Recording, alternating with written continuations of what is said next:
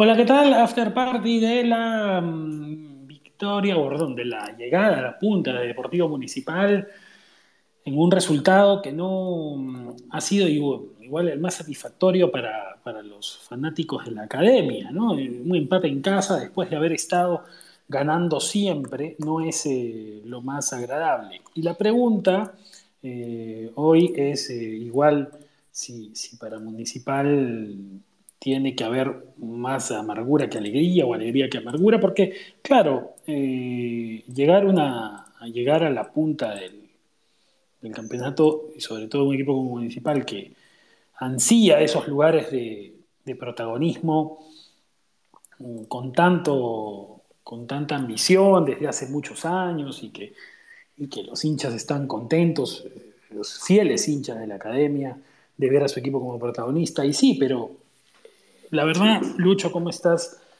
Eh, es que, a veces la foto del momento en un campeonato que es largo al final por la cantidad de fechas que tiene, la foto del momento importa menos que las sumas que tú sabes que tienes que hacer. Y tú, como eh, Hernán Lisi o cualquier hincha de municipal, sabe que necesita ganar en casa este tipo de partidos para poder eh, al final aspirar a algo grande. Y por eso el resultado no es bueno, sin duda.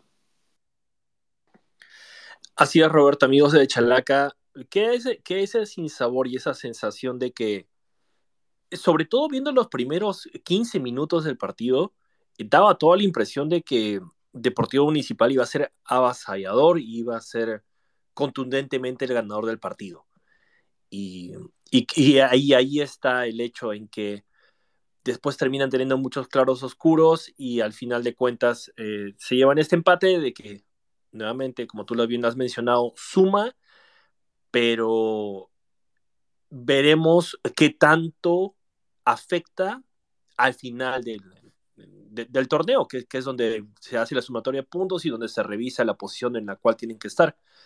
Eh, y sobre todo cuando tienes la oportunidad de que ante un, un, rival que viene a regresar nuevamente a la primera categoría del fútbol profesional, y que todavía está tratando de, de, entenderse un poco bien cómo es que quiere jugar y tú que vienes con toda esa ese envión anímico eh, de saberte que puedes ser líder del torneo y a la vez este, llevando bastante gente al, al Iván Elías Moreno, eh, como que deja esa, esa sensación de que se pudo hacer algo más. Se pudo hacer algo más quizá y se pudo en sí en el trámite del partido también pasar un poquito eh, de menos apuros. ¿no? La academia hoy eh, consiguió la ventaja temprano y luego eh, estuvo encima, inclusive una anulación de gol que por ahí a algunos no les quedó tan claro y, quizá estuvo siempre más cerca, estuvo más, siempre más cerca del arco de Raúl Fernández y no llegó a, consumarlo. Fue con 4-2-3-1 Muni hoy luchó con Diego Melián en el arco, el capitán y figura recurrente del equipo de Lisi, Rossi Aguilar, Emiliano Siuxi, Lucas Trejo y Kevin Moreno atrás, Kevin Peña, Leonel Solís al medio. Hoy Jorge Bazán y Alexis Rodríguez flanquearon a Adrián Ascuez, que estuvo como un lanzador central. Un buen partido de Ascuez, que anotó un muy buen gol. Y eh, en punta Roberto el Búfalo Velar. Entró el argentino Matías Pérez García a los 63 por Ascuez, a los 76 es Renato Espinosa por Ovelar, a los 76 también Erinson Ramírez reapareciendo por Alexis Rodríguez, a los 76 Piero Rato por Kevin Peña y a los 92 más Franco Medina por Bazán. Un Muni que eh, tiene a Ascuez, pues Lucho, como piedra de toque. ¿no? Según cómo él se mueva en el campo, es según cómo se para el equipo. Así es, eh, so, sobre todo eso lo notamos en los primeros minutos del partido, en, el cual vimos cómo estaba haciendo nuevamente Deportivo Municipal más abaseador, más explosivo, eh, con bastante movilidad, sobre todo por los extremos, y él, ¿no es cierto?, Adrián apareciendo, eh, digamos, un poco, un poco de sorpresa, acompañando a Roberto Velar en la, en, en la parte ofensiva, em, y después, dependiendo de cómo se movía, también era como el equipo se movía, porque después del gol habrá pasado más o menos unos 10 minutos y después empezamos a ver cómo es que poco a poco Adrián empezaba a retroceder y al mismo tiempo el equipo también retrocedía con él y como que no se podía encontrar exactamente a qué es lo que quería jugar Deportivo Municipal, eh, teniendo en cuenta de que es, sabemos nosotros de las virtudes que tiene sobre todo eh, Jorge Bazán en la parte de, la velocidad y de ese cambio de ritmo eh, impensado. Lo hemos visto también con Alexis Rodríguez, sobre todo en la jugada del gol, donde él, es básicamente que, que le inicia, el origen de esa jugada, porque cualquier otro jugador lo hubiera dejado el, balón pasar o no hubiera seguido persiguiéndolo.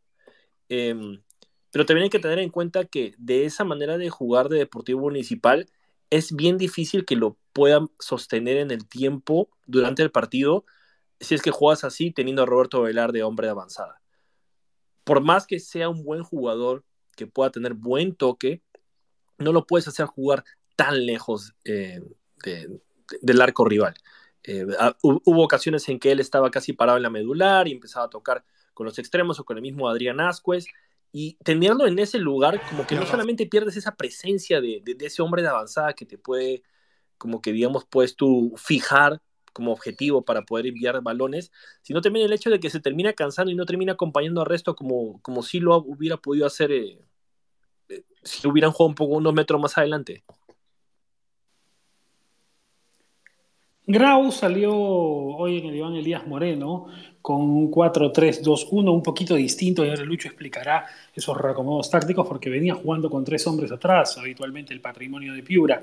Eh, Raúl Fernández, el ex portero de la selección nacional en el pórtico, eh, Jeremy Rostain, Pablo de la Asa, Daniel Franco y Elsa Rodas como línea de cuatro al fondo, Daulin Leudo, Luis Enrique Leche Álvarez y Adrián Quiroz como soportes en el medio campo de Paulo de la Cruz y Ray Sandoval, algo abiertos para que el goleador, el potro Rodrigo Javier Salinas, de único punta, hoy Salinas eh, jugando nuevamente en el ataque. Eh, los cambios del técnico argentino Álvarez fueron de Marcelo Gaona por de la a los 46, en el medio tiempo también entró Arli Benítez, que sería clave por Leudo, a los 60 ya entraba por Jeremy Rostain, a los 66 Mil Marcos por Ray Sandoval y a los 81 el argentino Joel López por Quirós.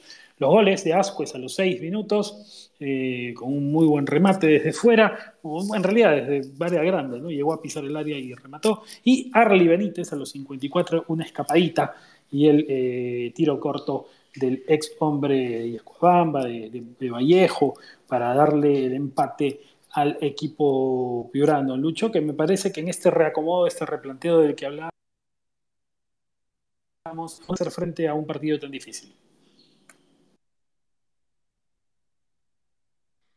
Efectivamente, sorprendió, como tú bien lo dices, en que decidieran cambiar de su línea de tres acostumbrada en lo que va del, torneo a una línea de cuatro, y sobre todo porque fue muy notorio el hecho de que al hacer ello, como que desnudaron un poco más Em, las deficiencias que se tienen sobre todo en la parte de, velocidad y de poder equiparar a extremos y delanteros de los equipos rivales. Eh, por el lado derecho del patrimonio, sobre todo Jeremy Rostein la pasó muy mal el primer tiempo con Alexis Rodríguez, muy, muy, muy, muy, mal. Em, al punto tal en que tuvieron que venir a ayudar, eh, no solamente se acercaba Paul Elaza, que era más o menos su sector, pero la misma vez estamos hablando de un jugador poco más lento, sino también de que Dowling Leuro pasaba bastante tiempo eh, muy enfocado en lo que estaba ocurriendo en ese sector del campo y descuidado un poco más en medio campo debido a que no se pudieron encontrar, digamos, este, la forma de poder pararles, porque, porque estaban acomodados más por ese lado. Em, y, y, yo creo que ahí fue clave el, el reacomodo de piezas, sobre todo ni bien empieza el, el, el segundo tiempo, eh, con Marcelo Agona no solamente es mucho más rapidez, sino también un poco más de solidez en la parte defensiva a comparación de Pablo de Laza. Y bueno, Arli Benítez, lógicamente, el, pique corto, la velocidad que te puede dar un jugador así diferencial que termina marcando justamente el, gol que le da a la postre el empate al, patrimonio. Fue importante, creo, en esa, en esa línea que el equipo piurano tuviera alguna presencia en, campo rival en momentos importantes, ¿no? Eh, ojo que el gol se gesta por un contragolpe bien diseñado, ¿no? Pero igual eh, aquí hay que, señalar que Grau sacó provecho de, esas, de esa ocasión, como de otros momentos en los que pudo tener la pelota cerca del arco, de escasos momentos, pero que pudo tener la pelota cerca del arco de Melián, y que Mundi, la verdad, también falló goles, ¿no? Hay una escapada de Alexis Rodríguez que es muy ilustrativa, ¿no? Se va, drible a medio mundo y define terrible. y así por el estilo. Hubo posibilidades, ¿no? Bueno, más allá del gol anulado, del que hablaremos en un momento, pero eh, me parece, Lucho, que igual eh, no se puede quejar de, falta de chances hoy. Claro, y sobre todo, como bien decíamos, por los extremos, ¿no? Tanto Alexis Rodríguez como Jorge Bazán tuvieron esa oportunidad, tuvieron esa, esa oportunidad también de dar el pase, em, o bien, digamos, el pase para atrás, o bien en centro. Ahí es donde falla un poco em, ambos extremos para, para, poder llegar a esa parte, esa parte final. Eh, pero hubo sus ocasiones. Em, lo que sí se notó, y es, para ambos equipos en realidad, fue el hecho de que no remataron mucho a larga distancia. Yo creo que esa no fue una de las, de las opciones que probaron, no, no, lo intentaron y como que se perdió un poco esa, esa oportunidad de capaz un rebote o, capaz también que, que, el balón de un pique eh, cerca al arquero y que lo pueda despejar apresuradamente, o sea, como que también se perdió em, esas ocasiones y en realidad donde vimos que estaban aprovechando más esas escapadas por los extremos y, mandando centros fue por el lado de este Atlético Grau. El patrimonio fue el que, intentó eso, ya con, con Ross un poco más este, abocó a la parte ofensiva en el segundo tiempo. Vimos que se escapaba constantemente, que Rodrigo Javier Salinas lo intentaba buscar para que, para que pueda con, con un pique llegar hasta la parte final del campo y poder mandar el centro. Así es que, em, sí, en, líneas generales, Mooney tuvo el control de balón, tuvo algunas ocasiones, no digamos eh, terriblemente claras, pero sí que podrían haber conllevado a que fueran ocasiones claras de gol, pero al final de cuentas, o bien por un mal pase, o bien por una deficiencia en el control, no es que se pudieron eh, lograr. ¿Qué te dejó, Lucho, el arbitraje de FIFA Augusto Menéndez? Hoy eh, él le mostró amarillas a Kevin Peña, Leonel Solís y Erinson Ramírez en Municipal y expulsó al final del juego a Emiliano Siuxi a los 91 más, de manera directa. ¿no? Raúl Fernández, Pablo de la Asa y Aurelio Leudo fueron los amonestados en filas del patrimonio. Y creo además ese gol anulado, ¿no? Ah, que quedó un poco en la, en retina al ratito, ¿no? del gol de, del gol de Benítez, que podría haber puesto las cosas otra vez en ventaja para Municipal. Y a mí me quedaron dudas, no más allá de que los reclamos no fueron tantos, pero me quedaron algunas dudas. Lo interesante fue que si tú me decías el rendimiento del árbitro, digamos, hasta el minuto 80, yo tranquilamente ya lo estaba pensando, le iba a poner un 14. Pero debido a esos fallos al final, y parece que no solamente fallos en, por lo menos a perspectiva de uno, eh, fallos en los cobros, sino también fallo en el manejo del partido. Yo creo que ahí es donde, donde queda un poco la duda de, que no terminó a cerrar bien el partido. Eh, eh, el, árbitro, y, porque también convengamos de que en ambas acciones, como que nunca termina de apoyarse ni en sus, ninguno de los asistentes, ¿no? ni en Leonardo Soto ni en Mariana Aquino. Eh, él simplemente es el que toma la decisión, no pide ningún tipo de, o ni siquiera ve en esas jugadas em, al asistente para poderse ayudar, simplemente es la decisión que toma él y bueno, se define. Em, lo interesante fue que en, la jugada de, la expulsión de Siuchi, em, lo que se entiende es que le saca la tarjeta roja no tanto por ser el último hombre, sino porque al jalarlo termina malogrando una oportunidad manifiesta de gol. Y eso es lo que dice el reglamento FIFA. No, no, no es tanto acerca del último hombre, sino si es que uno malogra una oportunidad manifiesta de gol de un adversario que se dirige hacia, hacia, la, hacia, hacia el arco. Y ahí creo es donde el árbitro termina tomando ese concepto, a pesar de que, bien interesante también en el partido, Emiliano Suchi lo conocemos por ser aguerrido, lo conocemos por ser un jugador que no es ajeno a recibir tarjetas amarillas constantemente en el campeonato, pero en esta ocasión no, no, no terminó siendo ningún tipo de falta grave ni nada por decirlo antes, entonces como que por eso sorprende que, haya sido tan estricto el, juez principal en sacar la tarjeta roja. Ahora, en el caso del, penal, del cabezazo de Renato Espinosa que termina chocándole a, Neil Marcos, no fue tan evidente como lo que ocurrió ayer en el García de la Vega entre Cinciano y Boys, Pero, pero sí, o sea, se termina de dar cuenta uno de que no es que Neil Marcos tiene totalmente el, brazo pegado al cuerpo, sino como lo tiene un poco suelto y de todas maneras, cuando el balón viene hacia él, el movimiento del brazo de entender de que sí trataba de alguna manera de, ganar algún tipo de ventaja. Y eso es lo que explica también el reglamento, ¿no? tocar deliberadamente el balón con las manos.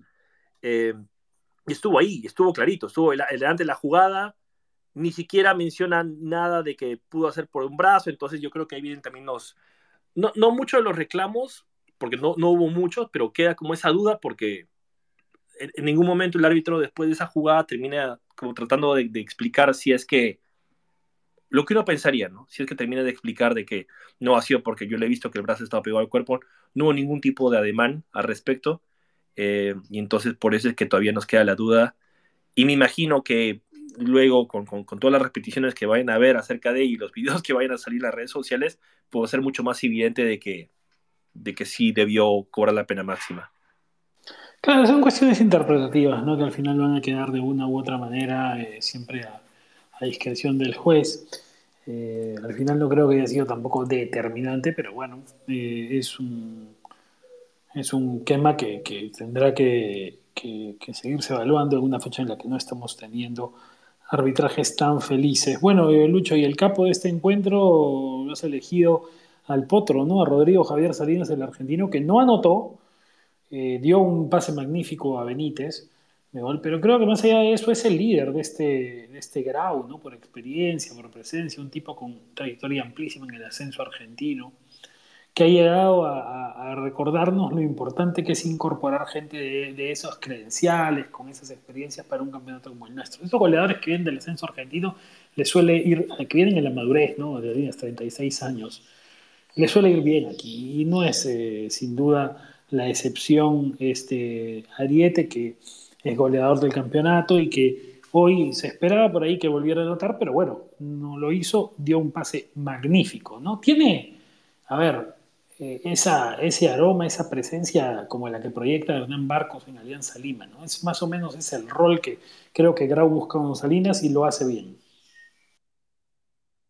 Y, y en ese caso le añade un poco más de velocidad a su juego. Eh, tuve que detenerme un poco a, chequear este, sus datos para entender que tiene 35 años. O sea, y, para tener esa edad, físicamente se mantiene muy bien, eh, en, constante choque no solamente con las defensas rivales, sino también baja a ayudar, trata de salir con juego lo más rápido posible, muchas veces en primera, como, como decía anteriormente, buscando sobre todo por el, por el sector izquierdo a, a esas rodas, sino también el hecho, y creo que ahí es una de las ventajas que, como tú lo bien lo mencionabas, que, te da el, jugar en el ascenso argentino, es el hecho de tener esa agresividad para ganar eh, balones divididos. Eh, cualquier balón que le llegue, eh, sobre todo por juego aéreo, es, casi seguro que lo va a ganar.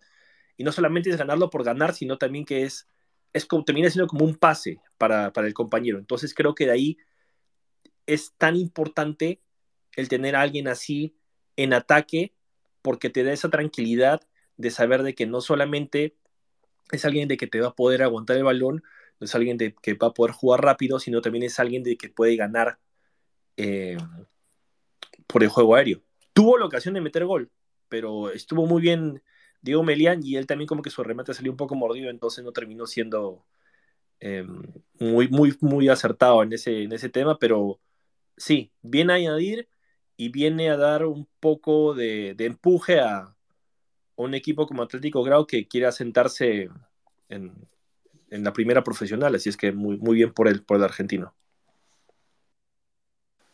Bien, entonces fue Salinas el mejor de este 1-1 entre Municipal y Grau. Repito, no es eh, para eh, lamentar, pero hoy, digamos, eh, el hincha municipal tiene que estar satisfecho, creo, con, la llegada a la punta, pero no, no eh, feliz tampoco, ¿no?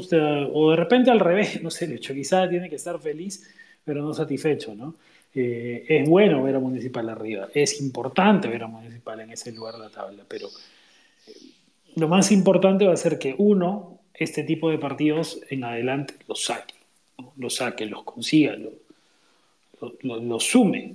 Y luego que la viada se pueda mantener. Ya vimos ayer Alianza Atlético, ¿no? Lucho, digamos, te puedes caer, lo decía Penny al final del partido, te tienes que, tienes que seguir arriba, no te puedes quedar en la noticia de un partido que perdiste y que te rompió una racha, tienes que seguir eh, tratando de sumar y ganar este tipo de encuentros justamente que son los que te dan el colchón para cuando quieras pelear cosas grandes. Claro, la gran ventaja de que tiene Hernán Lisi es que va a tener como una mini pretemporada de ahora hasta el siguiente partido, que se va a jugar el 2 de abril, entonces es bastante tiempo para no solamente en recuperar... ojo, ¿no? En Bellavista, vivo con, con Alianza Atlético, ese partido.